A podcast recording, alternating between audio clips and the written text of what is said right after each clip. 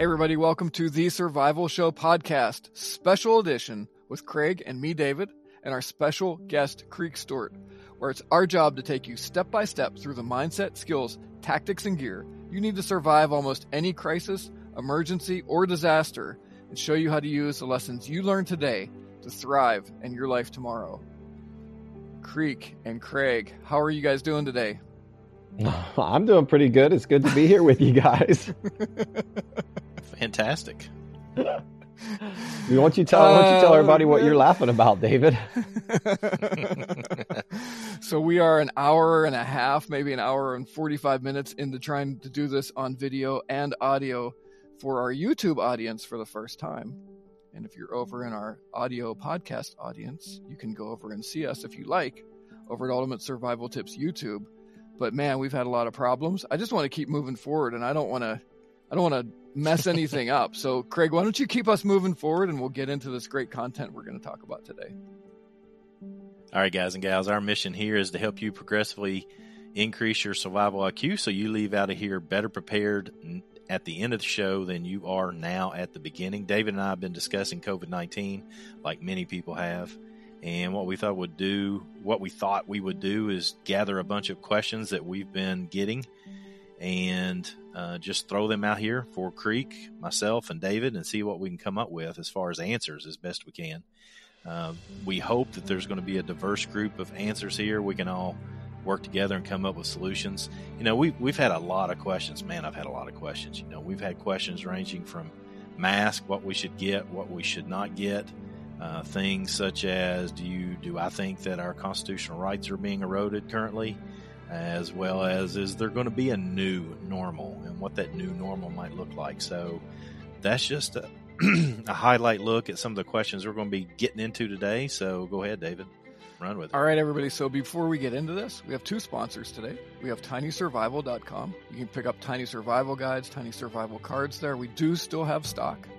We're running low on guides on Amazon, but we do have some in here in-house. And our newest sponsor is the Outdoor Core, or outdoor core dot com.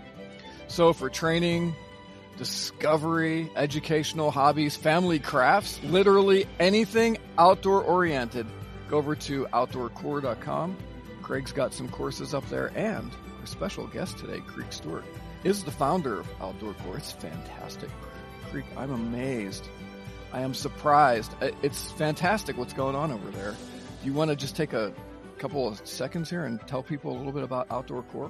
Yeah, I think you're just saying all that because I'm on here. It um, is really fantastic. It's great. Yeah, we're having we're having a really good time. Craig's got a few courses on there already. Um, I have a few courses, and what it is is just an out an online outdoor skills training platform. Uh, gives a platform to outdoor skills instructors to create an online course. That is um, certainly a part of our future. And um, it gives them a platform to teach those courses to students from all over the world. Um, and it's it's any skill related to the outdoors. We've got chainsaw carvers working on courses, and um, survival courses, and outdoor art courses, and um, wild edible courses, and everything in between. Stand-up paddleboarding courses coming online. So all kinds of all kinds of stuff on there. All kinds of fun outdoor activities. That's awesome. And Creek, just real quick, we've got a, or you've got a fourteen-day quarantine summit going on there. You want to just spend thirty seconds, tell everybody about that? Yeah, absolutely. So it's called the fourteen-day quarantine outdoor skills summit. And the idea was for fourteen days straight during the quote quarantine with this whole COVID nineteen mess that uh, we would bring some outdoor skills education to people in their homes, fourteen different instructors, fourteen totally different courses, about a thirty minute course every day for fourteen days. Um, and it's discounted uh, during that fourteen day period. We're going to keep the course live afterwards, but it's going to be at a higher price. And there are some really unique courses in there. How to make knives from nails. Uh, Craig is doing an animal tracks course, some outdoor art courses, just some really, really unique courses in there from fourteen different outdoor skills instructors. Well, that's really great, Creek. And I have a course on there that is how to make a foolproof bow drill kit from junk in your basement and a shot class.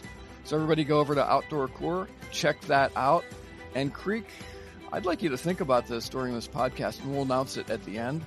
But by the time we get this podcast up and the video over on YouTube, the uh, special for the fourteen days is going to be expired, because I think you're at day like nine or ten or eleven. Yeah. And so is there any way that we could extend to this audience in particular some sort of a discount? Not to put you on the spot. Or oh, anything. Absolutely. Put me on the spot. I can come up with a coupon code right now. So let's do Survival Show fourteen, and that will take the price down to its current discounted price. Survival Show fourteen. Nice. Great. Thanks for doing that, Creek. Yeah. You're welcome. All right, Craig, you ready to get into this? Let's do it.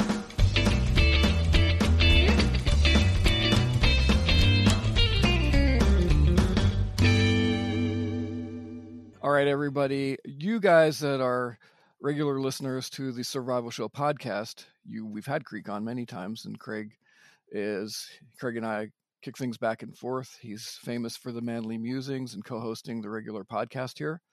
But for our folks on YouTube, they may not be as familiar with you guys. So, Craig, could you maybe start out, give a little bit, little short backstory, your connection between me and Creek, and then uh, Creek, if you could do the same thing, just to introduce yourself to our YouTube audience.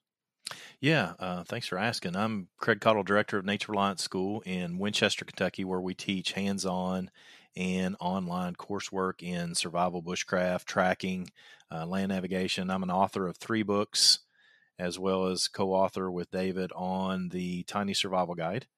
And so my connection with David, I invited him down to an advanced survival course that I was teaching. How long ago was that, David? You remember? That was many moons ago. Craig, I'm going to say that, yeah, was, that was a long time probably ago. sixteen, twenty sixteen. Okay, cool. So David came down. Uh, we hit it off pretty well, been connected. Then we started teaching some coursework in Pennsylvania together, and, along with our good buddy Clint. And uh, I'm now one of the, as Creek mentioned earlier, one of the instructors at Outdoor Core as well for online coursework. We've got edible medicinal plants, edible medicinal trees, winter tree identification. Uh, we're part of the fourteen-day quarantine summit as well. Again, as Creek mentioned, tracking, my favorite subject of all subjects. So yeah, good to be here. Well, I've, uh, I'm a wilderness survival. My name's Creek Stewart, and I'm a wilderness survival instructor. I've been teaching courses for a little over twenty years, and I've spent the last ten years just trying to be as cool as Craig and David. And that pretty much sums up my entire career.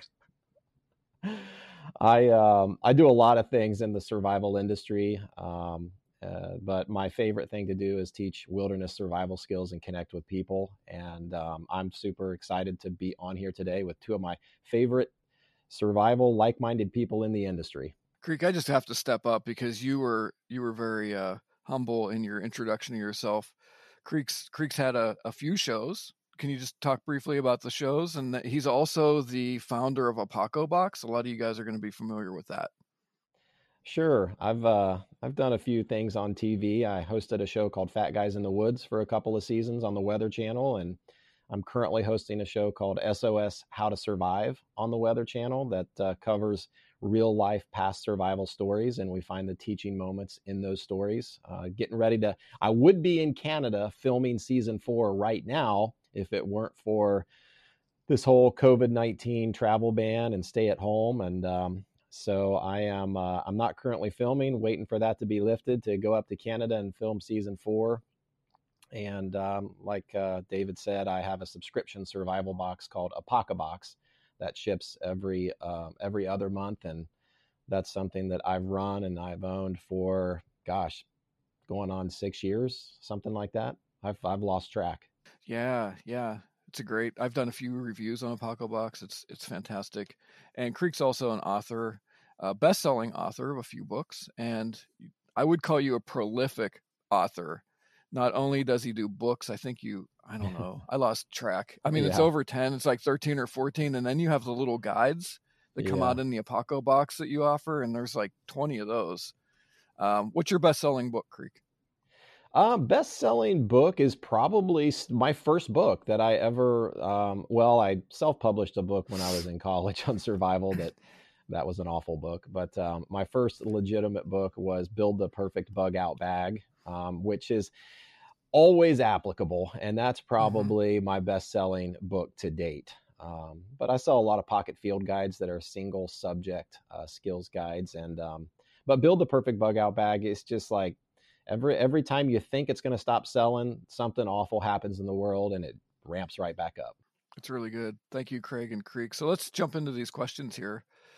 So here's a question. I've heard a lot about wearing masks, about not wearing masks. I see people on T V in other countries wearing masks. We're not doing it here. I've heard a lot of conflicting reports that they don't help you if you are not sick. Uh, what do you guys think about it? Why don't we uh, why don't we start with who wants to start? Craig, Creek? Um, I'll I can go ahead. I Creek. can start on that one. You know, uh, okay. I'm. You, You know, aside from the fact that masks have been limited um, in availability for the people on the front lines who need them the most, um, that point aside, I mean, I'm a huge proponent of wearing of wearing a mask, you know, especially for the people who are high risk, uh, the people who have pre-existing health conditions and um, are of an age that make them put them in that high risk category. So I don't think that anyone would argue that wearing a mask can help you um, can at least limit uh, the chances of you potentially contracting this virus. Um, there's, I mean, irrefutable evidence to suggest that it will. There's a reason why people in the healthcare industry wear these masks, and that is so that their li- their risk is limited. So if um, if you have a concern about uh, contracting this virus when you go into public around people right now, when when this thing is really spreading, I think I think it's totally, I, I I would be a huge proponent of wearing a mask, um, whether it's an improvised one or one that you might have pulled out of your bug out bag or something like that. If you don't have one already, you're probably not going to get one. Uh, but there's a lot of improvised masks that you can use. And um, and so for that reason, I mean, I'm a I'm a proponent of wearing it, especially for high risk individuals. I think I would mirror that for the most part. Uh, the, the one thing that keeps coming up in this discussion, and Creek just mentioned it, is that for those that are immunocompromised in any way, shape, or form, then wearing a mask is certainly a good thing to do. And considering the fact that we're still have the issue of possible regular flu harming people and getting people sick, that then makes you an immunocompromised person, which means that if you had the regular flu or you had bronchitis or you had some sort of other infection, then you get COVID nineteen, then you are then one of those people that's immunocompromised with COVID nineteen. So anything that we can do to negate some of the regular things that are going around in the air anyway, then yeah. Uh, C D C is saying it's not a big deal. That's their official position as of this morning, that it's not a big deal to wear masks, and they don't feel like it really helps with the small particulates of COVID nineteen. But again, I, I get a sit rep from the state government here in Kentucky every day and talk to one of the guys at the Emergency Operations Center every day. And he's saying they're probably going to start recommending everybody wear masks within two days, three days. Yeah. So we'll, we'll see how it goes. Mm-hmm. My wife, Karen, was just out at the store for some essentials, and she said, I asked her if anybody was wearing masks, and she said probably about twenty-five percent of the staff. Yeah, at the I'm, grocery I'm store definitely work. Seeing more people mm-hmm. wearing masks just in general. Hey, let me tell you a ter- terrible story. I think it's worthwhile of consideration with this. Some of these questions are going to come up in a minute too, is that when this all first kicked off, my daughter is type one diabetic, so we typically wear masks nearly all the time when there's possibility of any sickness, just because she's She is one of those people that's immunocompromised. Mm. And my wife happened to go out into the grocery wearing her mask because she had been with Lily. This is real early on. And she had several people come up to her in the grocery store and start coughing on her. One guy actually spit on her at her feet as if, you know, he she's causing some sort of problem by wearing a mask. And it really struck me hard how people feel very different about this particular situation that we're in and how dangerous it could be. I mean, if it's, you know, fortunately her solution for what could be an assault is to leave. And she, so she did, but that, uh, that could have been an ugly situation. just by wearing a mask. And, and I'm not saying we shouldn't. I'm just saying some people feel that that is a threat for some reason. Mm. I don't understand why. And so it's just one of those things, like always, we talk about situational awareness all the time on this show, but when with the mask, without a mask, somebody's going to be offended. I mean, you can't right. make everybody happy. So just be ready. Yeah. Culturally, it's really a new thing for us yeah. here in the U S anyway. Yeah. Yeah. No, I just, I'm checking the news here as you guys are talking, and it, it says uh, that the White House is expected to recommend Amer- Americans wear cloth masks. This is an interesting topic because it, in every news report I've I've checked out today on video, et cetera, they're saying that, you know, people can improvise masks. And I understand that they don't want people to try and start hitting the system and trying to buy like the N ninety-five masks. So it, it's really interesting because we've been told since the beginning that a mask doesn't really help protect you. And I think we've discussed that sufficiently here. And Craig, we've talked about that in the past also. Mm-hmm. Right. But I, I think we should just expect to be seeing a lot of people wearing masks. And, um, you know, this is a curious thing because I have a few N ninety-five masks here, and, you know, just for our personal use. And, you know, people are saying, they're talking about these cloth masks now. And I, I guess it was my understanding, and I don't, I don't want people to fear or anything, but it was my understanding that with the N ninety-five masks, they have they not, they filter out ninety-five percent of particulate matter, which is is going to be do, do a pretty good protection with this this whole COVID virus thing.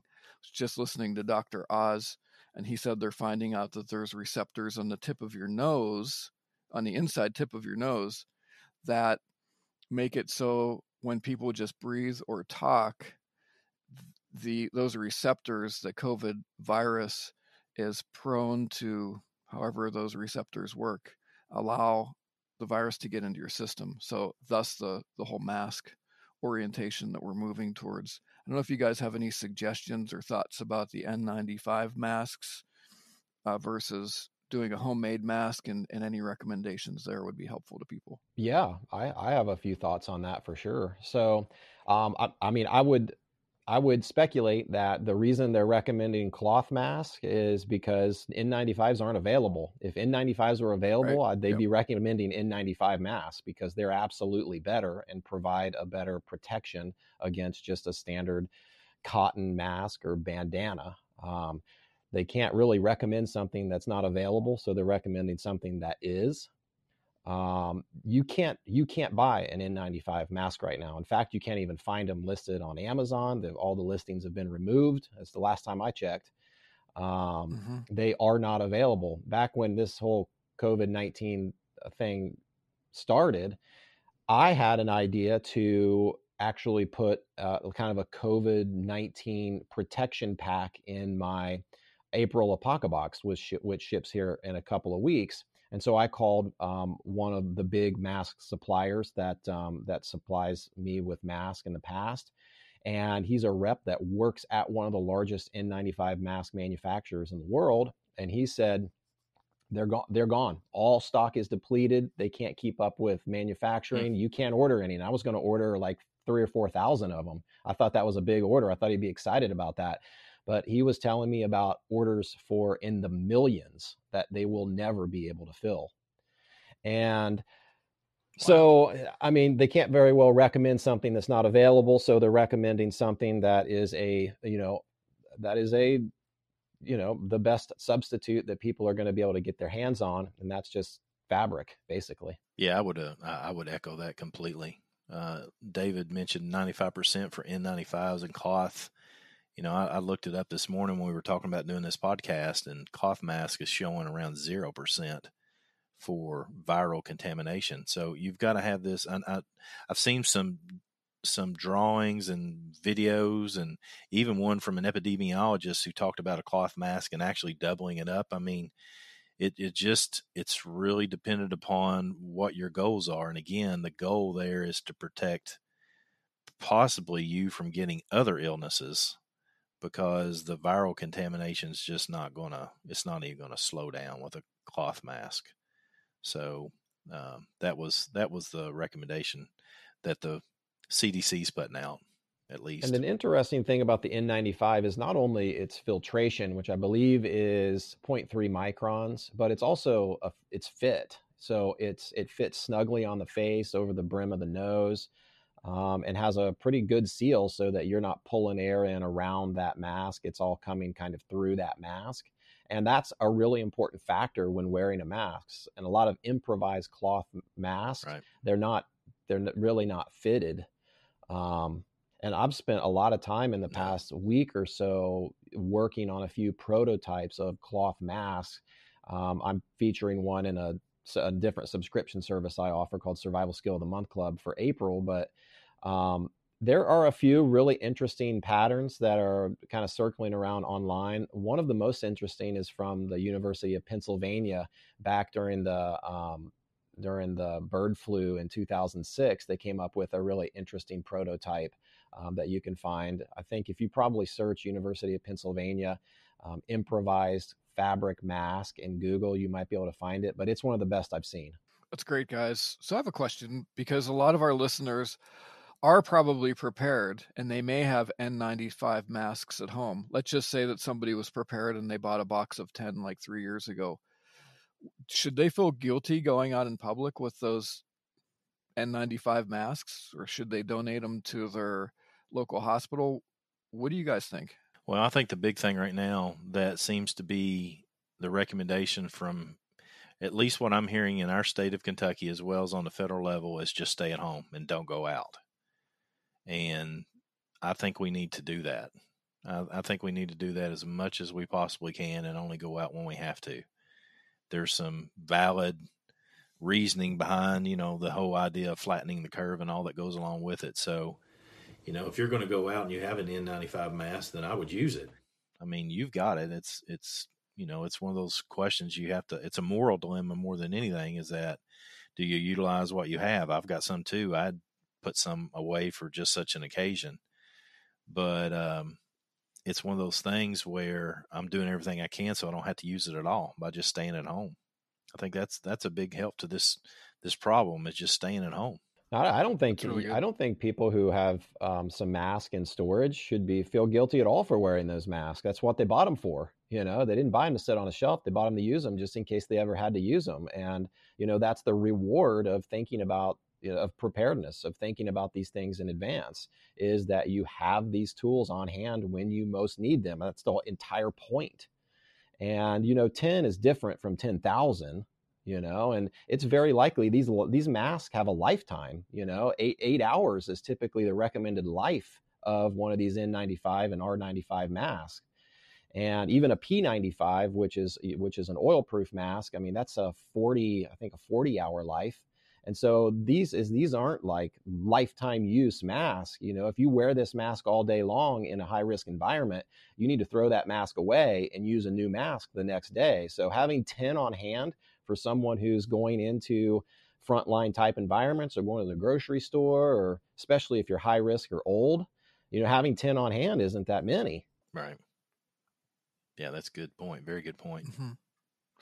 All right, next question. And Craig, you had put this one down, so I'm going to let you leave this one off. Do you think the December cough could have been the coronavirus? Yeah, I pulled this one right out of my, my Nature Reliance School Facebook group. We got several people in there that asked this question because there were several people January or maybe even December timeframe that had this very aggressive cough, uh, dry cough, maybe some other symptoms. And, uh, and, and there's one of these rumor mills that's running around social media saying, hey, they had the coronavirus back then. And so I posed the question. I've got a really fantastic group of people in that group, and there's about three docs in there. One of them happens to be an epidemiologist, and and um, so the the consensus between the healthcare professionals professionals number one is that they've been scratching their head about that particular sickness ever since it came out, but they're confident that it's not COVID nineteen. They don't really know what it was. um, what they said, three different docs that are on there that are like general practitioners stated that they tested for flu and it came back negative, but that it didn't fit the bill of what is coming out now that is COVID nineteen either. And so they just think it was an actual separate bug, something else that was going around. And I don't want, I mean, a lot of people think they've already had it, and that's, that's really not the case, really.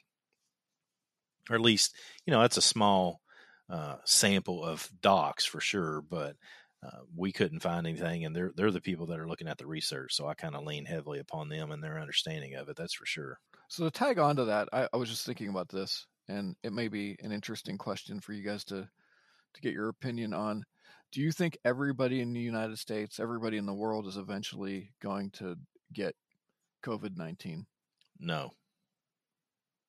I mean, we all might develop antibodies for it, meaning that we've had contact with it in some way, shape, or form, but coming down with the severe symptoms and, and leading to us being on a ventilator, no, I don't think that's going to be the case. The statistics are bearing out on that from my perspective. So I'd love to hear what Creek has to say. I mean, I, I don't think that that, that, You, that that has to happen at all. You know, I'm, you know, I'm forty-three years old, and to my knowledge, I've never had the flu. I've never had the standard flu in my life, to my knowledge. And, um, and so because of that, I mean, you know, there's a hi- much higher chance of me getting the flu over the past forty-three years than there has been of me getting coronavirus in the past six months, you know, or the past couple of months. And so I don't I don't think that uh, everyone has to necessarily get this virus, you know, I mean, especially as it starts to as it starts to die off a little bit. I mean, it all goes back to, you know, this the same the same reason why, you know, some people don't get the flu. You know, they stay away from people with the flu, and they wash their hands, and they have good hygiene, and, you know, do their best to not get sick, you know, keep their immune system boosted. They eat right, they sleep well, they exercise. It's all the same. You know, all of the same tactics apply to coronavirus that apply to the flu. And if you abide by a lot of those basic common sense rules of not getting sick, then I think your chances are, you know, in general, really increased of not not contracting this coronavirus. That's really good, Creeks. So I think this is a good point, maybe, just to talk about some of those lifestyle things, Craig and Creek, and share with people anything that you have that, uh, that you have found effective or that you know is effective in building your immune system. And I, I would go right with what Creek just said. I mean, he, he just said it all, and I agree with everything that he shared. Exercise so you can physically stay healthy, and do whatever you can to eliminate stress from your life. There's all kinds of different ways of doing that. We can discuss that if you want to, but, um, These these are things that we just need to be able to do so that we can function optimally. And functioning optimally means eating right, exercising, reducing stress so that our bodies are functioning on all cylinders as best it can, so that when and if our body comes in contact with it, it develops a natural immunity to it, which is, you know, I've been reading on this, and it's interesting. One of the reasons that a lot of people just don't get the flu, maybe Creek's one of them, is that they have a strong ability to build immunity and antibodies around these particular bugs. And so if we can, once they, that one of the reasons we can't come up with some good medical reasoning to help these people right now is nobody has necessarily developed antibodies yet. Once they develop antibodies, then we can come up with ways to, to help combat it. But right now, the best thing to do is just eat right, exercise, and get, you know, stay stress-free as best you can, get good sleep. I mean, I'm just mirroring what Creek said. I'm, I'm all, all on board with what yeah, Creek just said. Wash your hands Let's and get- stay away from sick people. As as best yeah, as you yeah, can, absolutely. You know, is something that makes sense, you know? Well, let's dig into this stress thing then. So some, some mind, body, spirit ideas, stress. I mean, panic, panic buying is, is, a, you know, kind of a really common term now. And that implies panic. It feel, people feel out of control in this situation. And so stress, even right now, taking on a lot of stress could lower your immune system. So why don't we talk about some ways that folks could alleviate, dissipate, deal with stress? Yeah, you know, I mean, you know, for for me, You know, I when I, when I try to eliminate stress, I just, you know, I I do the things that I enjoy. And right now, being trapped at home more than you, I'm a workaholic. And so, um, you know, I've never spent more time at home than I have over the past couple of weeks, you know, and so it's been a real opportunity for me to, um, you know, pursue things that I, I maybe wouldn't have done otherwise, you know, like I, I, I've spent, even though I spend a lot of time outdoors, um, just in general, it's a lot of time I'm outdoors working. And the past few weeks, I've had an opportunity to just really spend some leisure time outdoors with my family. I've never spent more time with my family than, I mean, in the past, in the past several years than I have in the past few weeks. I mean, it's really been an interesting last few weeks. Um, and so there's, a, there, I, I mean, there are definitely opportunities, especially for people who are kind of trapped at home, to pursue things that they enjoy, that they, that they actually enjoy doing. And that in and of itself can be a huge stress reliever, but eating, but eating healthy and sleeping well. I mean, sleeping well has got to be one of the biggest, one of the biggest ways to mm. manage stress in your life. Um, you know, but for me, you know, it's doing things that I enjoy personally. And that's the, probably the biggest stress reliever that I can think of. Yeah. I think one thing that comes up as far as we talked about mind, body, spirit, but as far as the mind, emotional health, is that we need to recognize, whether it's in ourselves or those that are surrounding us, that fear is a driver for a lot of people. And that's why we've had this panic buying and stuff that we've seen. That's just ridiculous to, in my, from my perspective, just ridiculous, you know, uh, buying twenty packs of toilet paper and the stuff that goes along with it. But, but, um, the reason is because people are fearful or something. I think we need to recognize that fear is actually a really good defense mechanism in us as humans. And when we recognize that we are fearful of something, then it doesn't mean that we lay down and go into the fetal position. We don't. We actually go, okay, I'm a little bit fearful of this situation. What are my solutions, or what are my opportunities for finding solutions? And then that can push us through some situation, whatever it might be. Uh, you're afraid that somebody in your family is going to get sick and die. You're in this COVID nineteen sort of thing. You don't become fearful from that. You just recognize that, hey, that's something that is happening that's giving me an opportunity to be fearful, but you work through it and go, how am I going to get on the other side of it? Just work through it, critically work through it as best you can. You know, I think Craig mentioned something really interesting that I just want to bounce off of. And that, you know, he mentioned the word opportunity. And I forget the old quote, but it's something to the effect of, in the midst of um, great crisis is great opportunity. And I don't know who said that, and I don't know where it came from, but there are opportunities in this crisis for everybody, you know, and it's, and the challenge, of course, is finding what those opportunities are for you, you know, and they are different for everyone. But we would be, you know, we would be doing ourselves a real personal disservice if we weren't scouring this moment and really trying to find what those opportunities are for us. Maybe it's an opportunity to switch careers, to start a side hustle. Maybe it's an opportunity to spend more time with your family and, you know, stop, stop working so much. I mean, there's a, or change, you know, change your habits and change your diet. It's a wake up call for a lot of people. It's an opportunity to say, you know, I need to be better prepared for the next time when something more serious than coronavirus happens. I'm hoping we're going to talk about the levels of the tragedy that could potentially happen on top of what's currently happening. But, you know, I think not trying to just sulking in the moment and not trying to find those silver linings and that positive opportunity is a real, real mistake here. Um, if, if we aren't trying to find that for, you know, ourselves. Good stuff. I think something that's been really helpful to me is just realizing that I'm not in control as much as I thought I was. I mean, there's so many things right now that we and really nobody has control over. And I think we just need to be okay with that and look for those things that we can control and, and do that. And one thing that just has been huge for me is just taking intentional breaks from negative input, specifically the media. Um, reaching out to others kind of takes us out, out of ourselves. I'd like to hear what you guys have to say about doing things that, that we can, that are positive, that can encourage others and move us into a, a better mindset. quit watching the news. Oh man, do yourself I think a that's favor huge. And turn the T V I off think it's and burn it. Yeah, I, I agree. I, I couldn't agree with that anymore. It's it's there's so much sensationalism with anything and everything anymore.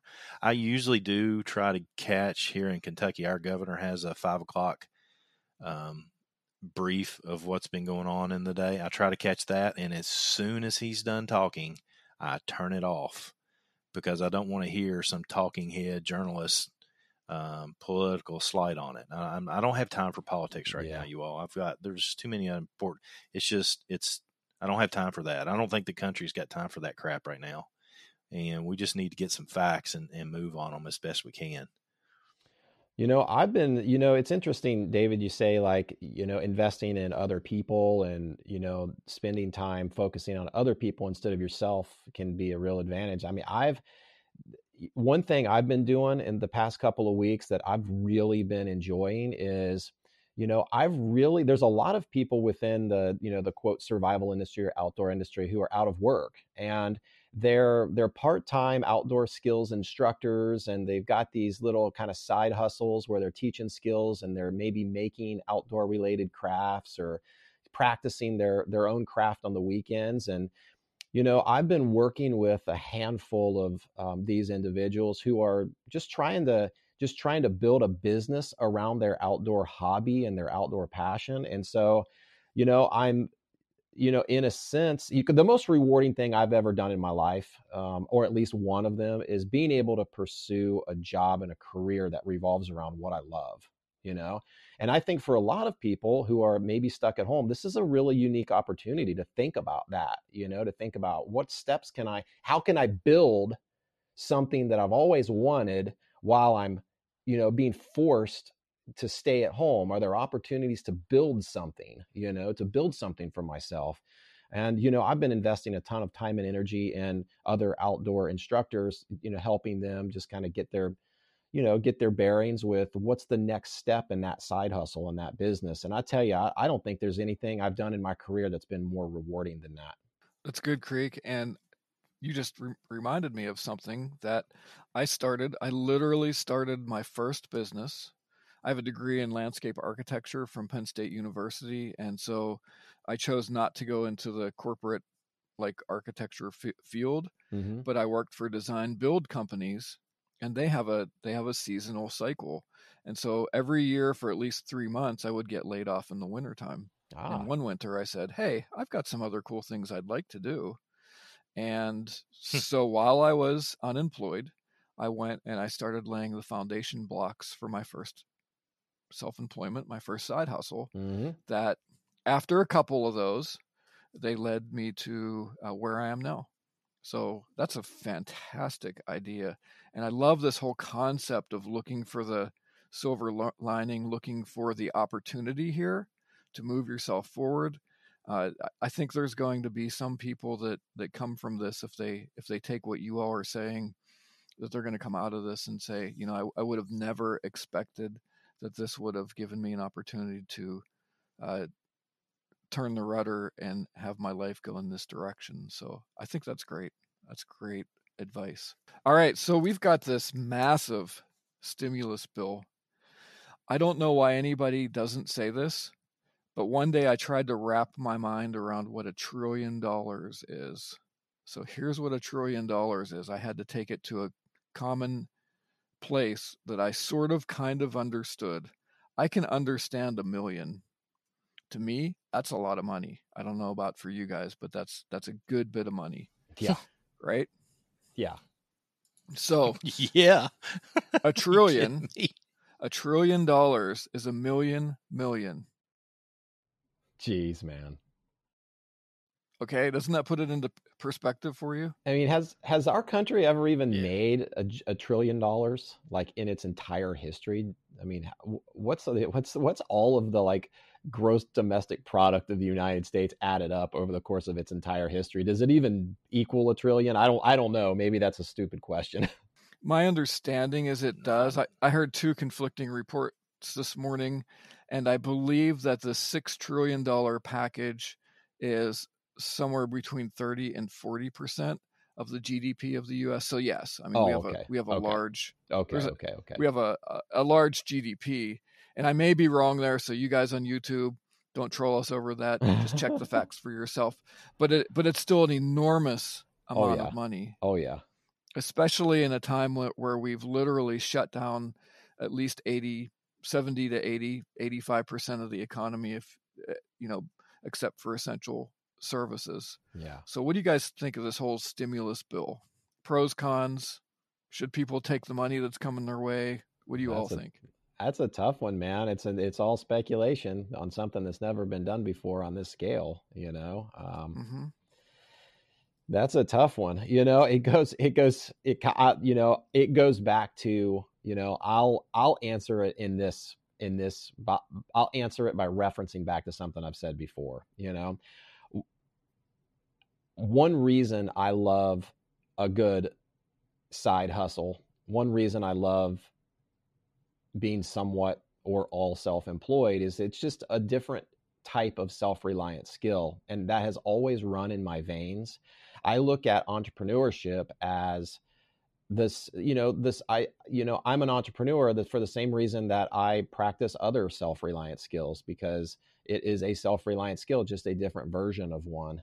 And myself, you know, I can only speak for myself because I'm not in anyone else's shoes, but I'm, I'm more inclined to, you know, I'm, I'm more inclined to depend on, you know, to bend, to depend on myself for, you know, a bailout whenever, as a, a bailout whenever and as much as I possibly can. And I'm comfortable with that, you know? And so that would, that would in essence guide my, guide my stance on that just a little bit. But, um, you know, there are certainly people right now who just don't necessarily have that opportunity, um, and haven't built a pre-existing business in order to be self-reliant financially. Uh, and so, you know, that's, That's a tough one, man. That's a really tough question because there are so many exceptions to any answer I could possibly give. I heard a pretty good analogy on this.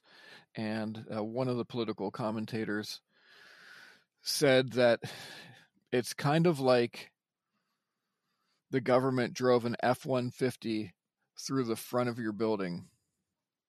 Now, it seems like they had a pretty good reason for doing it, but still, there's some remuneration that has to happen there. I thought yeah. that was an interesting concept. Yeah. You know, it is, especially for someone who, you know, for someone who is, you know, who might not like the idea of taking government money, you know, because in essence, you're just taking tax dollars that have to, you know, that people have already paid in, and now they're going to have to be repaid at some point. You know, it's not government money, it's people money. And so, you know, it, it is interesting what that, that analogy that you just gave, because there is some truth to that to a certain degree for sure. Another thing that I heard too, and then Craig, I'd, I'd love to hear your, your take on all of this that we're kicking around. Somebody had, had referred this morning on a, on a news show about this two to six trillion dollars stimulus package. And they were quickly corrected by their guest who said, this is a rescue package. This is a, this is a, this is literally a ventilator package that's trying to keep this whole thing afloat. And there may be more rescue packages when this is all said and done. If it's, if it's thirty days, sixty days, ninety days out later, then the stimulus package comes. So we're talking about a lot of money, a lot of money here. So Craig, what, what are your thoughts in general on the stimulus package? Uh, several different thoughts. Some of them maybe we can get into, maybe we shouldn't. But the big one being is that any stimulus package that's put together where they send me money, they're just sending my money right. back to me. It's not, it's not their money. It's my money. It's our money. And so any money that's coming out, we need to understand that it's not some sort of gift that the feds are giving us. It is the money that they have utilized from our paychecks and from our businesses for occasions such as this. I'm a big fan. I mean, there's a lot of people, a lot of people that are out of work, a lot of people, six point, what was the percentage this morning? I saw, I can't remember. Anyway, it's the biggest it's been in forever, unemployment rate. And there's people that work at fast food restaurants and, and are just out of school or working some kind of small part-time job while they were in school that absolutely don't have any money without something like this. And so I'm a big fan of it. I think it should have happened. What does piss me off, and this is what David alluded to more, uh, earlier, that our guests sometimes like when I get aggravated, is that when they attach a bunch of pork to something like this, then I guess I just get red eye. Uh, the fact that the Kennedy Center, I, I'm a big fan of art and humanities. I'm a huge fan of it. But in a situation like this, when politics gets into play, either side, I don't care what side of the aisle you're on. I don't care who's doing it. Anybody that's doing it and attaches a bunch of pork to a bill that's supposed to help the country, I've got major problems with that. Major problems with that. And I'll be, I'll be voting appropriately when I get that opportunity. I will not forget mm-hmm. that they did that. I hear you. Uh, just some numbers I heard this morning, Craig, at least at the time of, of this recording, was that the the March numbers came in at six percent unemployment, but that was just for the, the first week or two of March. So it doesn't really hit hit that, you know, later in March curve. But that ten million people have new people have applied for unemployment in the last two weeks. So that's huge. That's huge. Creek, I just want to kick back to that one thing that you said about, you know, being self-reliant. All of us are self-employed, and, you know, we've done that for various different reasons. Plus we're, we're in the older side of life, right? So we've had a lot of experiences and, and uh, successes and failures, but it is really interesting though, that people could still start a business today if they wanted to, if they had a good idea. And uh, and the reason I say that, because some people are like, well, all the stores are closed. Well, the internet's still open. So just a thought there. I mean, Creek, you've got you've got multiple brands. Lots of opportunities Lots right, of opportunity now, right now. Lots of opportunities yep. right now. Well, I mean, I'm I'm a serial entrepreneur in general, you know. I mean, if there's one thing I love more than wilderness survival, it's entrepreneurship. They're so closely related to me um, that they they are very similar for the same reason. I, I pursue both for very similar reasons. And, you know, I'm a huge proponent that of of small business and entrepreneurship. And I believe that we live in a day and age when You know, the, the time has never been more ripe, even in the midst of, you know, what will certainly be some kind of a recession on some level. You know, I mean, there's definitely something weird economically and financially coming. But, you know, even in the midst of this, there are opportunities to start a business. We we live in a day and age when, where there's the internet, and that opens up an incredible amount of doors for people, being able to reach a global market, being able to teach, you know, share their skills online or sell their products and services online and use their knowledge to help solve other people's problems. And there will always be a market for knowledge, whether it's in the form of classes or products and services. And we live in such a blessed time for people who are interested in entrepreneurship. The real question is, you know, for a lot of those people who have never started a business is, of course, where do I start with that? Where do I start with that? You know, and that's another conversation for another day and another show. But, you know, I'm a huge, I'm, I'm a huge believer that if someone wants to start a business, even right now with little money and no experience, that it can be done. We live in a day and age where it is all possible. Absolutely. And Creek, I, I know this is, this isn't what you were alluding to, but if there's folks listening to us, they can they can actually take an opportunity to go over and check out Outdoor Core if they've got some some sort of an outdoor skill or craft or something that they think is unique that they could share with the world. I uh, you guys over there would love to hear what their idea is, and and that that's what the platform's set up for, right? Oh, absolutely. You know, it allows it allows outdoor instructors to share their skills online with a global market. And I don't think that there's a better product, a better first viable product for a solopreneur than an online course if you have a skill to share. There's very little startup costs. We have an immediate market on a platform already.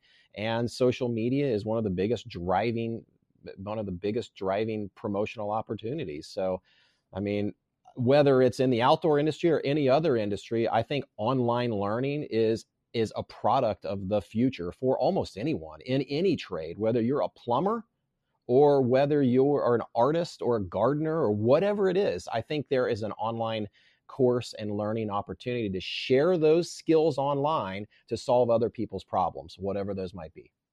I did have a question here that, can you guys suggest some other financial methods that can help? And I, I really feel like that's satisfied that question. Do you have anything else to add there, Craig? Yeah, I think so. Nothing other than there's been a lot of monies in this package that was going to go towards the Small Business Administration. So if you're the type of person that wants to wade into those waters of getting, they have grants available, they have loans available for those that want to start a new business and they want to prop up their current business because it's it's a functional business. The S B A has a lot of requirements, but you can get in there and and actually get some loans to do that sort of thing.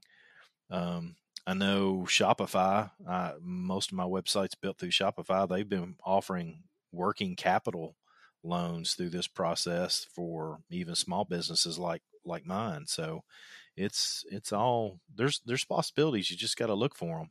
And I I think on the flip side of that too is, you know, one thing I've noticed over the course of the past couple of weeks, just for my personal finances and the finances of my family, is, you know, I had forgotten on how little we needed. Yeah. You know, exactly. We had gotten into a routine of just going out to eat and, you know, buying toys and buying, you know, just spending frivolously on things that we really, we really, I mean, the the last two weeks have proven that we really don't need that, you know, and this is a really interesting financial reset for me where I'm reevaluating our, the, the household budget and saying, man, you know, we haven't bought a toy in two weeks, you know, for my little boy, or, you know, we haven't gone out to eat at a restaurant in like two weeks. And, you know, I mean, as I look at like the debit card statement or the credit card statement and look at those, I mean, it's just like onesie, twosie little things on gas and some groceries and just these essential items. And that for me is a big financial takeaway from this, because I personally, you know, I just kind of needed a little bit of a financial reset because I had gotten a little bit too comfortable with my budget. And not that I was like wasting money, but, you know, this has been a really interesting opportunity for me to tighten up and know that, you know, once we're on the other side of this, you know, I'm going to keep it a little tighter than I had it before. Right. Oh, I agree. one hundred percent. So here's an interesting question that some people are still asking. Should I, this was a question that was posed to me, should I consider bugging out to somewhere else if I'm in a susceptible or highly infected area? I think, I feel like I know this question, the answer of this question, and everybody should, but let's address it anyway. Oh man, now I'm nervous because what if mine? What if my answer isn't like yours? Then I'm gonna be wrong. You want me to go first? Then I'll it, go first. You you made it sound so obvious. I mean, I definitely have an opinion on it. You are okay, you I'll, are the man who wrote bold. the book. You know, I mean, I I thought it, I, I've been thinking for a long time that it's interesting that a bug in scenario, quote, a shelter in place scenario, could potentially turn into a bug out scenario for some people. Could, you know, mm-hmm. I mean, at some point, if you're really clustered around a really, a really high rate area of infection, I mean, that would make me a little nervous personally. You know, the, the flip side is do, do, do you have the opportunity to actually have the option to bug out to a safer place? And of course, that's the, you know, that's the rub in that question. But um, and those opportunities seem know, to be closing quick as governors yeah. make decisions and choices there. Yeah. So go ahead. What, no what joke, what's your answer? You, what's your answer? Go ahead. I want to hear this. Well, the definition of bugging out is when it's no longer safe to bug in.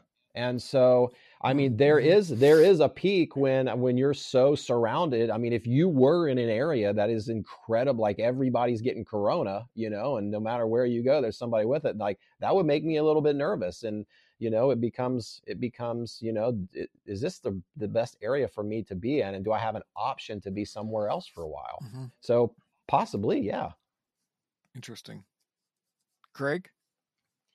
First time I've seen the extreme value of bugging out is now. I mean, I've considered it, but considering it deeply, I've always come back to the best solution is bugging in.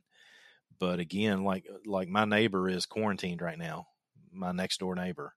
And so, you know, in a situation where I, I don't want my type one diabetic daughter running into my neighbor. Yeah. And so if there's a solution for us to go somewhere else, even if it's just bugging out to another home, like a grandparent's home or something yeah. of that nature, then, then that might be the best solution. I have a really good friend I was on the phone with yesterday who lives in the burbs of the northern burbs of Chicago, and he's seriously considering getting out of there. Uh, mm-hmm. They're not nearly as bad as New York either, he said, but his thought is if they get bad like New York, then he doesn't want to be there. And so he's, I mean, but he's one of these guys that's a prepper freak. I mean, he's ready to rock. I mean, he can go at any time and he'd be good to go. So. No, right. So what's good the stuff. Actual answer, David? Well, you know, it's a moving target at the time. Yeah. At the original time this question was asked.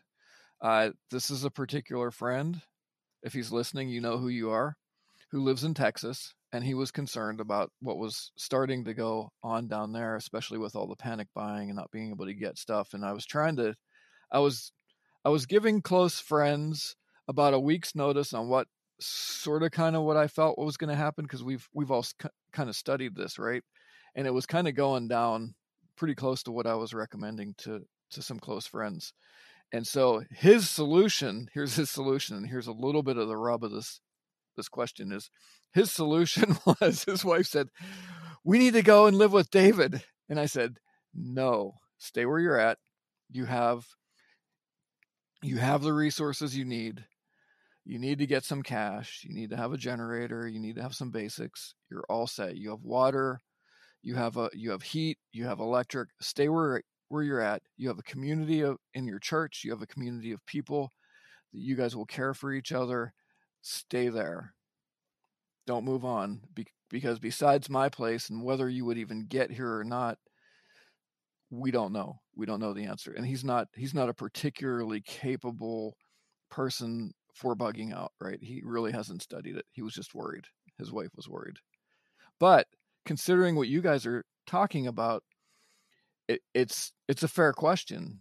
And what I would say is, you have to consider, I think you really need to consider others. Like if you're in a highly affected area, uh, New York City, you know, it, that's a, that's a very tough question. But what I would say is, for instance, I live in a very rural area, and just right over the mountain from where I live, there's about four or five ten acre camps, and those are all set up for folks. I noticed that one or two of, of those folks have decided to hang out there for now. They're all from downstate in Pennsylvania. And if you have a place mm. to go, if you have, maybe you have uh, some folks that you can share resources. Uh, if you have a place to go, I think it's a different story, but I, th- I think you really need to consider your move, how that would affect others in a place that you're moving. And you need to obviously, and you know, Craig's got a, a case where his daughter is, is, I guess it would be, would you consider that somewhat immunosuppressed just because of the diabetes? Oh yeah, without a doubt. Yeah. She's definitely sure. one of those people that, that if she were to contract COVID nineteen, it could be really problematic for her. Yep. Very problematic. So I think when it really comes down to it, this is, this is one of those situations where you really have to uh, study it and, uh, you know, make some important decisions for yourself. Right. Oh yeah, definitely. On. You know, my biggest, my biggest, if I had one of the biggest, if if I had to identify what's my biggest fear with all of this, my biggest fear is that all of is, is that after all of this is said and done, that the, the general populace will say, you know, I made it through a huge, large scale natural disaster and it wasn't that bad. I made, I, you know, I made it through there and I, I didn't really have, I didn't really have all those prepper things that some other people had. And I, and I made, I made it through. So I'm going to make it, I mean, I'm going to be fine and make it through the next one.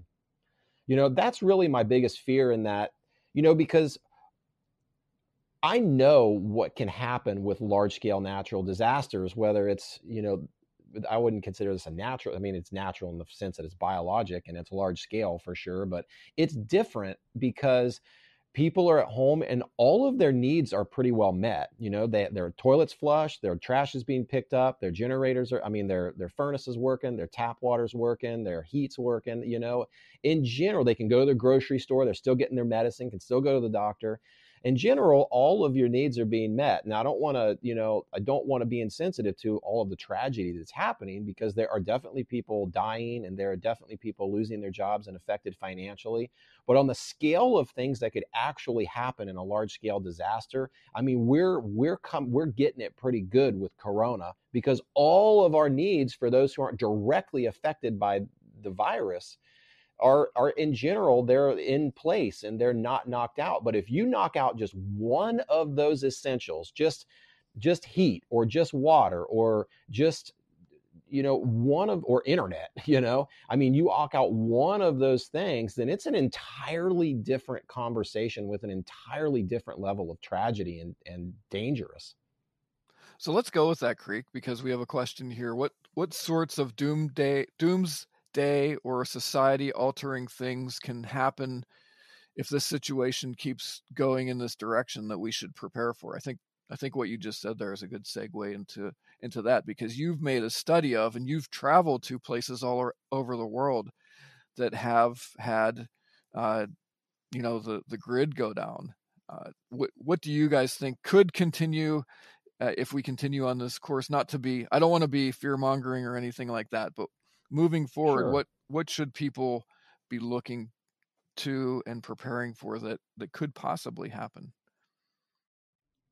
Well, I mean, all of these supply chains are so fragile. You know, the food the food supply chain is fragile, the power grid is fragile, the water the water supply is fragile. It's all so fragile. You know, I mean, there's anybody that works in any of those industries will tell you that the the hair is the line is razor and hair thin between normalcy and total chaos with any of these services that we so depend on every single day to to to stay alive and to, for things to be normal.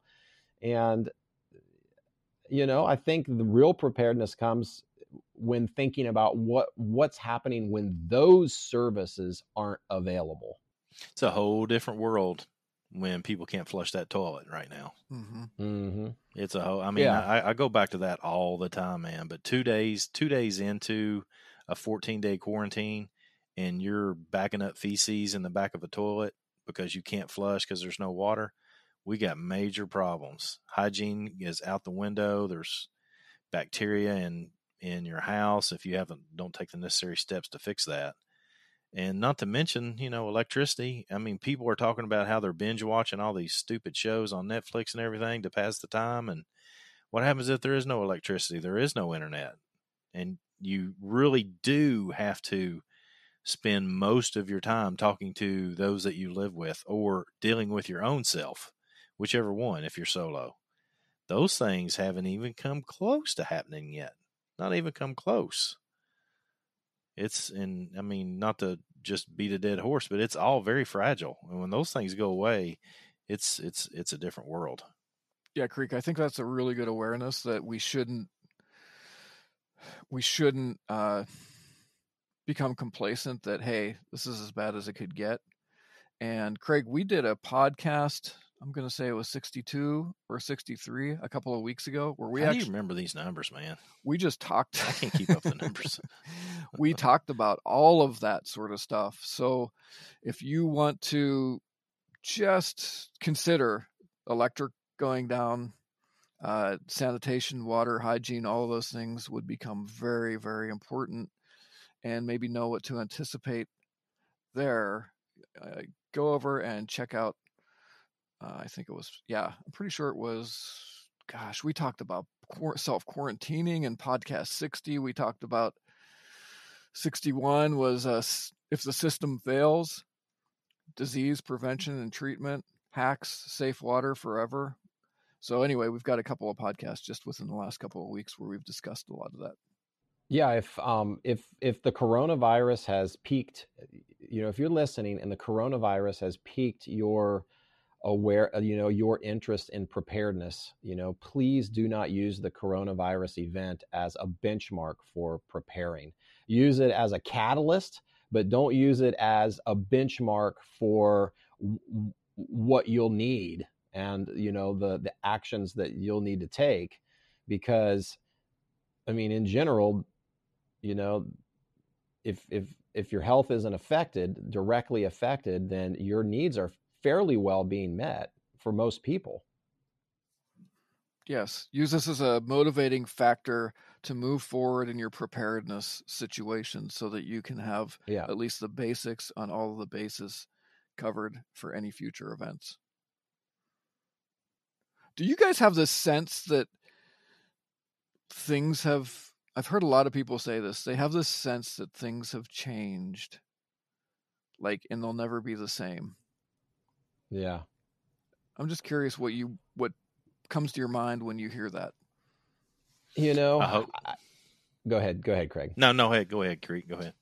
I, I was just going to say, you know, I mean, I think that I think the world is a slightly different place now. I'd like to believe that now that everybody's spending so much time with their families that, you know, the world's going to become a little bit more family centered, but I don't know if that'll be the case or not. You know, it, history, you know, humans are humans are interesting. You know, they're really quick to forget. You know, that's why I was on um, I was talking with a friend of mine the other day on a different podcast, Brett from Art of Manliness. And you know, he said an interesting quote, you know, history often repeats itself, right? Uh, because humans are really quick to forget, and they'll be really quick to forget this one too. But I would, I mean, I, it, it, it's hard to imagine the world being, the world being the same after this one. This is such a, such a unique, I mean, it's just one of the most unique events that has ever happened in my life, certainly. And I mean, I gotta believe that, you know, things on the opposite side of this are going to feel a little different. Craig? My answer would be, I hope it's different. I did not like the world that we were living in.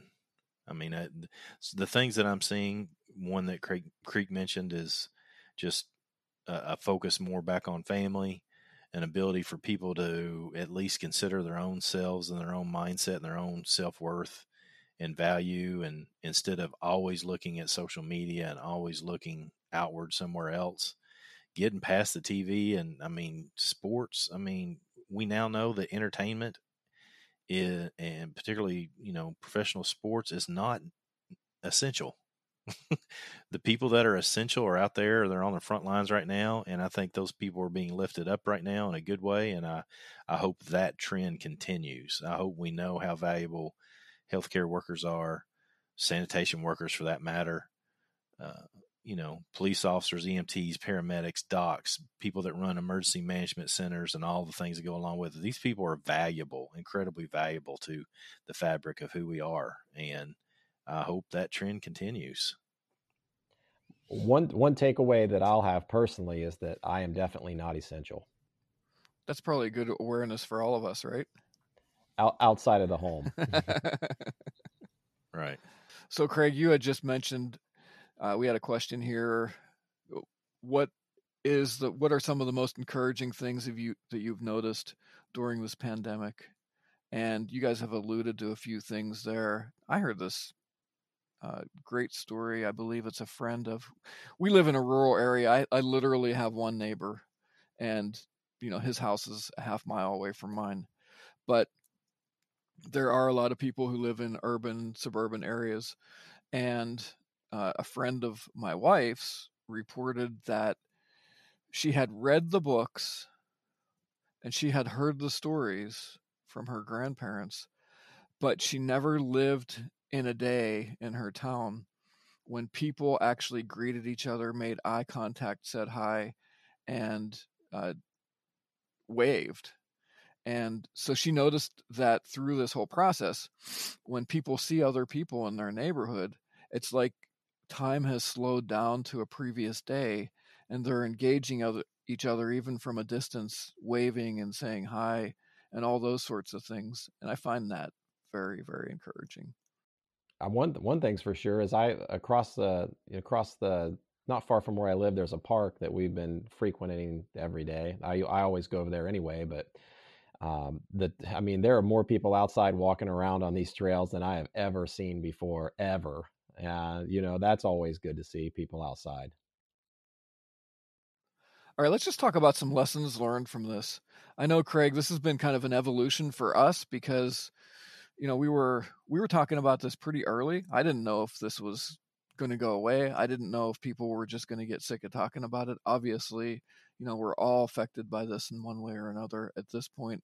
So uh, my some of my perceptions and, and, of course, my knowledge base has grown over time here, but I'd like to hear your comments and some lessons that you've learned, maybe some attitudes and some some perspectives that have changed through this.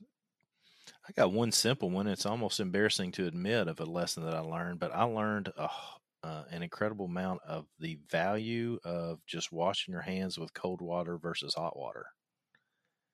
You know, I've always thought the hotter the better, but it became quickly apparent from everybody, ranging from my close friends to the C D C, that just washing your hands with soap and utilizing friction is the key to this particular situation that we find ourselves in, as well as the flu for that, for uh, in a similar way.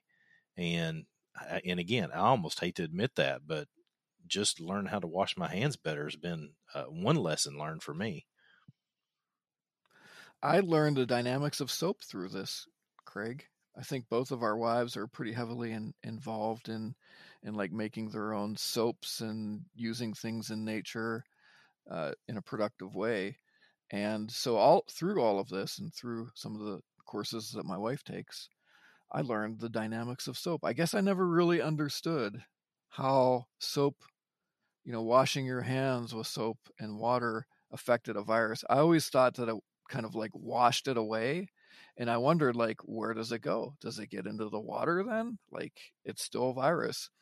But my understanding now is that the soap actually breaks down the uh, the outer portion of a virus and kills it.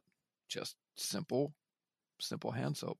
So, you know, for me, it's real personal. You know, I mean, there's all kinds of like preparedness lessons, but, you know, on a deeper level, you know, I've actually, you know, on some level, I've, I've found the joy in this reset. You know, I mean, I've, I've actually enjoyed being at home. You know, I've enjoyed working from home. I've enjoyed spending time with my, with my family and, you know, an unusual amount of time for me.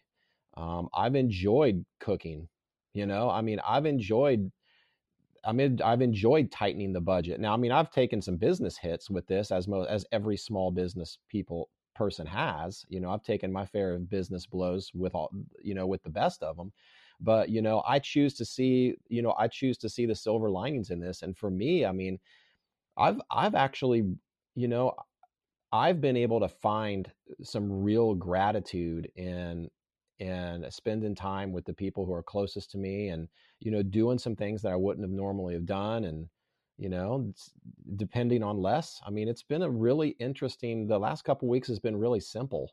You know, it's been re- a really simple life for me. And I've really enjoyed that. And I'm going to try to, I'm going to try to replicate that to the best of my abilities, you know, on the other side of this, because I've really enjoyed it. I think it's been good for me and my family. I've really enjoyed the, uh, the out of the normal outreach between people. I mean, we live rurally anyway, so a lot of my contacts on a normal basis, since we do have our studio and warehouse in the basement of my house, uh, I, a lot of my contacts come through the internet or through texting and calls anyway. But it's just really cool how the community of people are uh, checking in. Friends are checking in. I'm checking in with other friends. I've got a, a couple of friends that are doctors. I checked in with them today. Uh, and um, I just think it's fantastic how we're, we're just engaging each other more, checking in and encouraging each other, uh, you know, even through the internet, through social media. And that bring me, that brings me to another question that I'd like to take a look at. What do you guys think? And, and this is a little political, so just be beware. There are some leaders that are encouraging people in different jurisdictions to report those who don't comply with advisories and orders. Does this concern you at all? And and I guess this gets to the bigger the bigger question of, yes, we have we have some big problems. Some things are certainly justified for the health of all, for the health of our economy.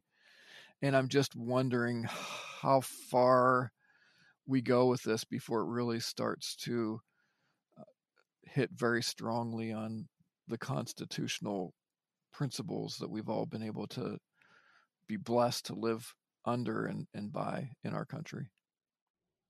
Yeah, there's, I mean, it's definitely some weird things going on. You know, when I hear things like that, I've, I've, I've tried not to watch the news so much, so I'm not as in tune to a lot that's happening, quite frankly. But, you know, when you, when you, when you say things like that, you know, I immediately think that that as actually a couple of sentences out of the, you know, the second book in the Hunger Games, you know, I mean, that's what it sounds like. It just sounds, it sounds like something you'd be reading in a fiction novel, you know, when it comes to, when it comes to living here.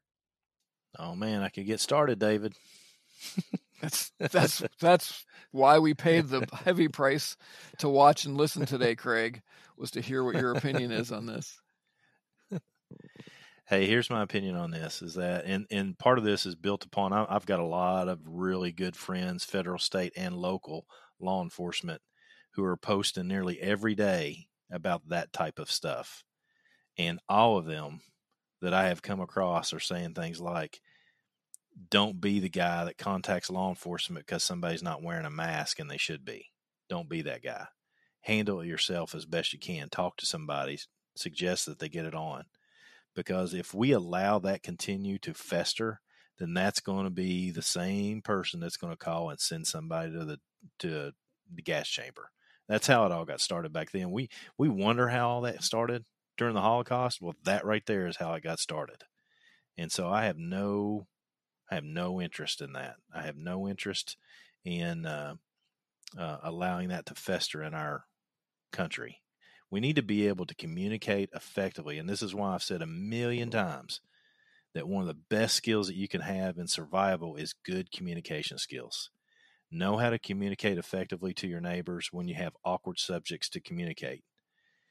You don't have to call the law every time somebody does, doesn't do something the way you expect them to. You know, for example, I would have handled the situation with the people that spit on my wife's feet at the grocery store. I wouldn't have needed to call law enforcement. I would have handled that myself. So how best we handle that, what's the most legal and most ethical way to handle that, that's what we all have to determine for ourselves. But I'm not interested in sending people, you know, getting getting on the path of sending people to some gas chamber. And that might sound a little bit dramatic, but that's how it got started back then. And that's the way it looks like it's getting started right now. I'm not interested in it. Craig, I'm going to piggyback on that with this next question. And Creek, if you have anything else to say about what Craig just said, you can kick in on, on this one. But some people are con- just concerned about what the new normal looks like moving forward. What are any cautions, concerns, thoughts that you have? Should we be resetting our thinking and expecting events like this, whether it's the government intervening, whether it's responsive responses of people like we're just talking about, whether it's more kindness and compassion towards each, each other, whether it's uh, more family-oriented situations. Uh, what can we expect? What are your concerns, cautions, and thoughts there? Well, my motto has always been, and you guys know that, that it's not if but when. And uh, this is just, you know, one win in many that will happen in our lifetime, I'm sure. And, um, you know, the, like I, like I mentioned earlier, I think the, I think the biggest takeaway here is not to use Corona or COVID nineteen as a benchmark for preparedness, but rather a catalyst uh, for awareness. I think two perspectives need to come out. Uh, I think the first is that the good thing that is going to be the new normal is we have an opportunity to focus on family, like Creek said several times, and same here in my house, uh, although we're here all the time anyway. But, you know, there has been some slight changes in that in, in a good way. Um, the other one is is the new normal of being, it, it seems really simple, but I think people really know how to wash their hands now. I'm one of them.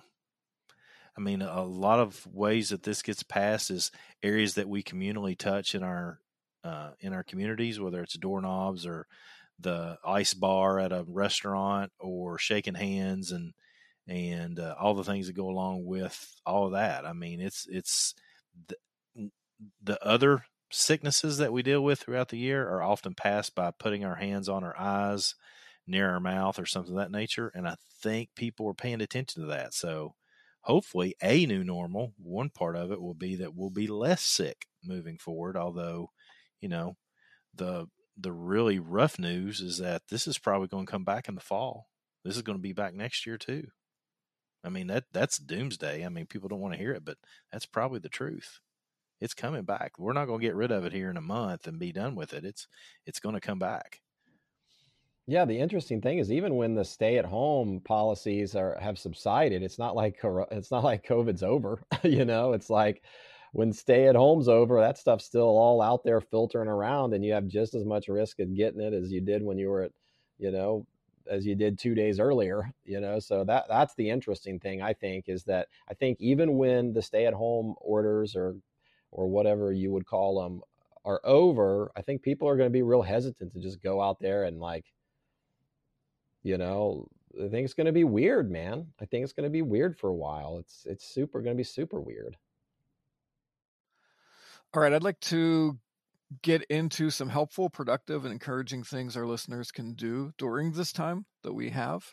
And we've talked about a bunch of those. So I'm thinking about anything creative, and uh, maybe move this into some action steps, Craig, after that. But I have a couple of recommendations I'll, just to start. First of all, since almost everybody has Amazon Prime or Netflix, I want you to go and look up the series Monk. If you have not seen that, we are now all Monk.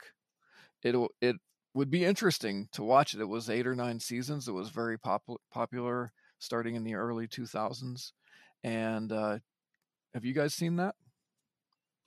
No, no. You need to go check that out. We are all Monk now. He keeps What's getting it called? On to me about Monk. Monk. M- watching the show, Creek. M O N K. Monk. He's all about the show, Creek. You got to watch you it. You got to check I, it I out. You'll be hooked. I don't have. Question. I don't have. I don't have Netflix. Uh, do you have Amazon Prime? I think it's on Prime. Oh, okay, okay. Yeah, yeah. Amazon Prime. So uh, check that out. That's one thing. It, you will laugh. And think about how much more you would have laughed maybe three months ago, because it's it's ridiculous, and our lives have in some ways become ridiculous like that. Um, okay. The next thing is, and these are whether you live in the country or whether you have a postage stamp lot in town, here's a couple of things that I was thinking of today. To and, and these would particularly be really neat things for families to do, and, and one would be to raise some chickens. Uh, I just talked with Karen Creek, my wife, about this, and we were thinking about maybe putting together a just a basic course on how to raise chickens for Outdoor Core. But it's yeah interesting, it's easy, it's productive, it's a step towards independence, it's a connection. What I find that it does is it's a connection between, you know, our, my family's food source and the land. And right now, and the reason I was thinking of this, because I was having some quiet time earlier, and we have four new chickens, four new layers that we have a, a situation where they're actually contained in our living room. So they're, they're up there peeping while I'm doing my quiet time. And so that's a, that's something to consider. And it's easy, and this is a good time because places like uh, Tractor Supply and other places actually have chicks, because they always seem to come right around Easter. And they're encouraging because it's it's kind of like a little life, and it's it's kind of like one of those encouraging things that just connects us to something very positive that you know is, is going to help out in the future. Oh, yeah. They're so cute when they're little chicks. They are cute. They're so freaking cute. It's ridiculous. I just, I always wanted just like to swim in a pool of little baby chickens. You know, the same can be said about a raised bed garden. That, oh, the, the, yeah. the, everything you've just described, you know, if you don't want something live, you know, that you have to like watch out for, a raised bed garden, you know, it, w- it would be a really neat project that fulfills a lot of those same, you know, intrinsic and extrinsic values that David just talked about. And let's just say somebody lives really urban you know, in an urban situation, and all they have is, is just a small porch or a deck or, or even a, sure. a south-facing window, they could do a container garden. That's a great idea. Oh, totally. Yeah. I mean, that's just a small raised bed for sure. Yeah, absolutely. I mean, we have a garden, we have raised beds, and then we have some containers that we can move around. So that's, that's fantastic. Craig, what do you got there? I'll be, I mean, I was going to throw in the raised bed garden actually, and Creek just stole my thunder, but I mean, that's a fantastic suggestion, man. It's, it, I mean, even when I was in college and I was living in a dorm room, I raised a tomato plant and had fresh tomatoes just to give me some sort of semblance of home, and hung, in, hung a bucket out my window of my dorm room. So, I mean, any, I mean, it's just such a good thing to be able to get your own fresh food. I've been working on a, uh, you know, I've long wanted, I grew up, um, I grew up and my mom always had a bunch, we raised strawberries. My mom had always had a really nice strawberry patch, and I've never, I've never planted strawberries personally. And so the past mm. couple of weeks I've been building one of these little multi-tiered strawberry mound things, you know, nice. that I've been working yeah. on. Cause I've been, cause I've been buying strawberries at the grocery store, but I swear they're just so bitter. They must just have pesticides on them or something, because, you know, the strawberries I'm used to, they're just not bitter. You know, they're sweet and they're sweet and succulent, and these just taste bitter. It's so weird, but I'm looking forward. I'm taking, you know, Craig's advice, and I'm building a little raised bed um, strawberry patch, you know, nice. so that's Man. one thing I've been working on. That makes me want to do it now too. I haven't had any fresh strawberries in a while. That sounds fantastic. I know. That's what I thought. I'm hope. I don't know if I can possibly, you know, get some growing before June, but I'm going to try. If I remember correctly, Creek, I, I and I'm I could be wrong about this. I was thinking that first year they don't bear. Yeah, I, I'm I mean, sure they don't. I'm sure it depends probably. upon the strain that you get. What were you saying, David? Normally they don't. It's the second year, and what yeah. I was going to throw in here, Creek, because we've raised strawberries also. Be careful that yeah. second year. If you have any raccoons, they will they will come the night before they're absolutely perfect and wreck your garden. I'm speaking oh, from experience. Man, we definitely have raccoons. we definitely have raccoons, man. I have a gooseberry bush, and they ravage that. It's literally like last year, I literally looked at the gooseberries, and it was loaded, man. And I looked at that gooseberry bush, and I said, you know what? Tomorrow, man. I'm picking these. Don't tomorrow. do that. And dude, dude, dude, that night it looked like somebody ran over that gooseberry bush with a skid steer. I mean, I can't no even joke. imagine what those coons did to that thing. They like trampled uh, it. Oh man, no joke. Well, I've got another one here, and this is this takes a little bit of study. But Creek, we or uh, yeah, we've talked about this last year. I've I've raised bees, bees like buzz, buzz bees. For years, they're fantastic, fascinating creations. And so last year, this time of the year, I decided to start shooting a course that is basically the life, you're in the life of a new beekeeper. So I'm hoping to put that together, get that up on Outdoor Core too. But beekeeping's fascinating. People can, can get a book. They can find some stuff on YouTube. Look for the course at some point in the next, I'm going to say several weeks, on Outdoor Core. But you can get right now on Amazon, you can go and you can get a, a basic hive kit setup, mm-hmm. get a book. Uh, bees are a little tough. You want to f- maybe get with your county extension if you can get them, or find out, find an apiary somewhere nearby. We just happen to have one that's about, I'm friends with the folks up there at, at Draper Bees, and uh, order a package of bees.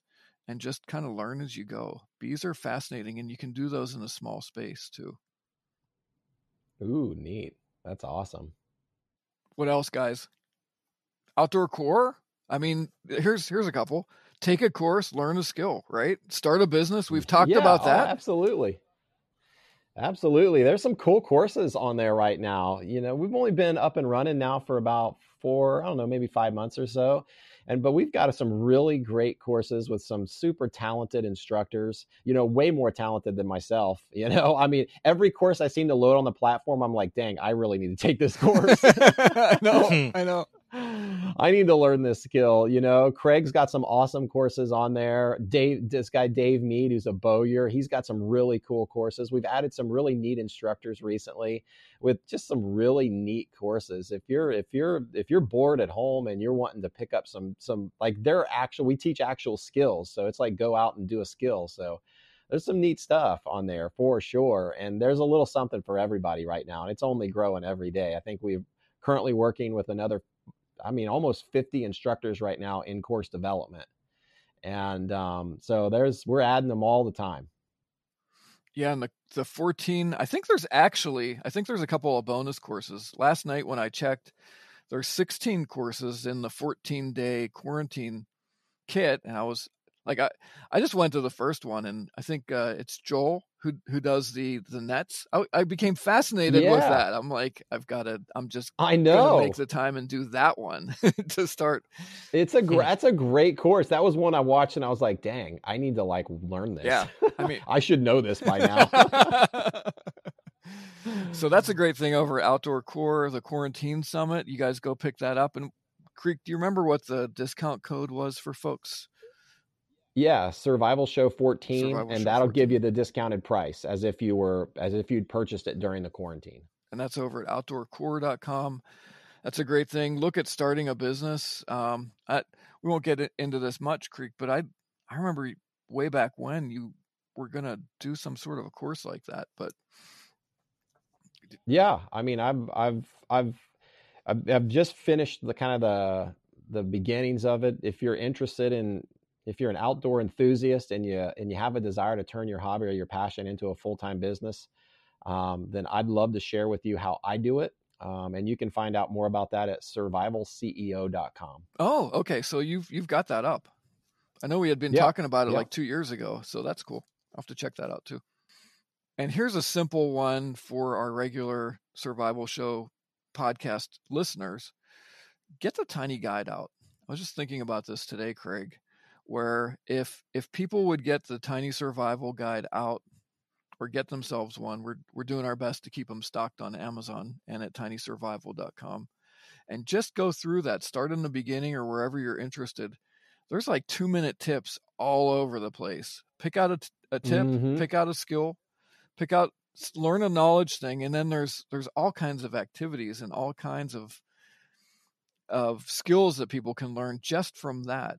If if you all that are listening would just take that and spend maybe ten minutes a day and pick up a new skill, try a new, you know, make yourself a, a bird trap or something out of the guide, uh, that would be fantastic. You, I, use I, can't that... be- I can't believe. Yeah, go ahead. I can't believe how much you guys packed into that. I mean, it's incredible. That could be an entire that could be an entire outdoor course in and of itself, just going through the Tiny Survival Guide, you know?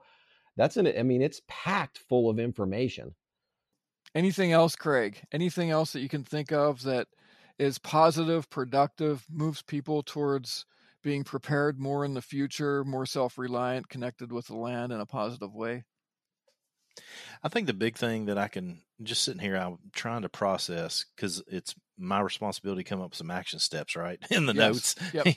And well, I mean, there's so much that I don't really know where to begin other than this. This is where I can think of beginning is that somebody said something today, whether it was Creek or David or myself, that you were like, oh, wow, I didn't think about that. Then what you need to do as soon as you're done listening to this podcast is go tell somebody else.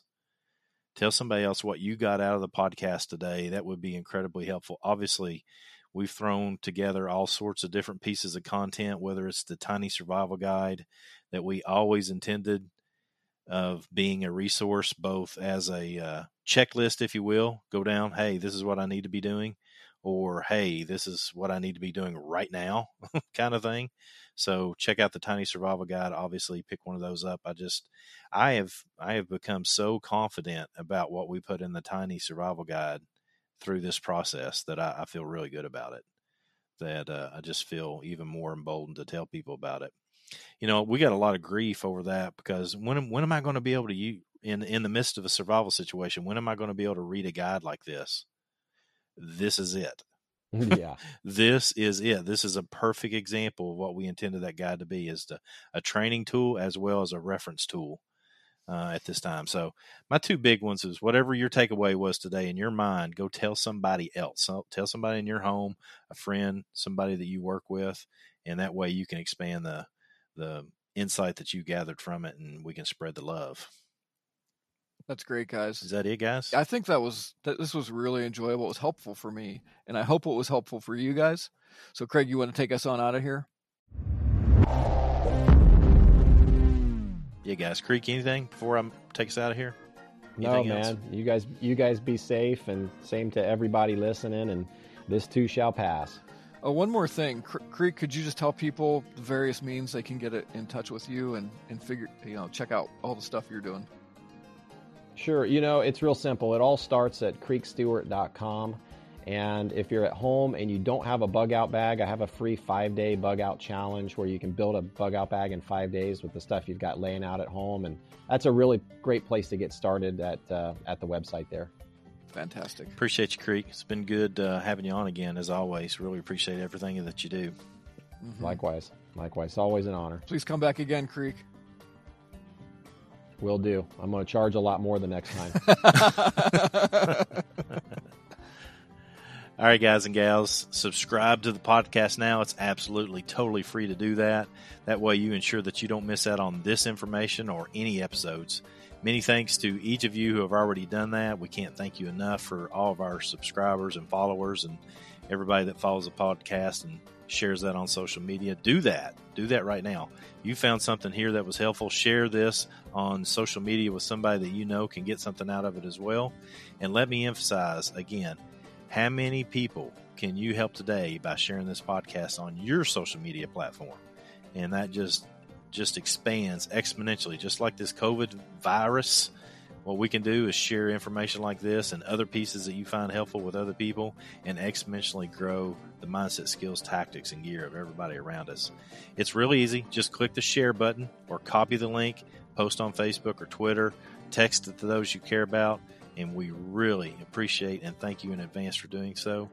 We do this to help you, and that way when you do those sharings, you are doing what you can to help others, the ones you care about. Now, don't forget, go over to the survival show dot com website, free stuff over there. Tiny Survival Guides, as we've said several times. I think that's it. Everybody, listen up. Thanks for listening. We appreciate you. We'll see you next time on the Survival Show podcast. Keep it simple, be positive, and stay sharp.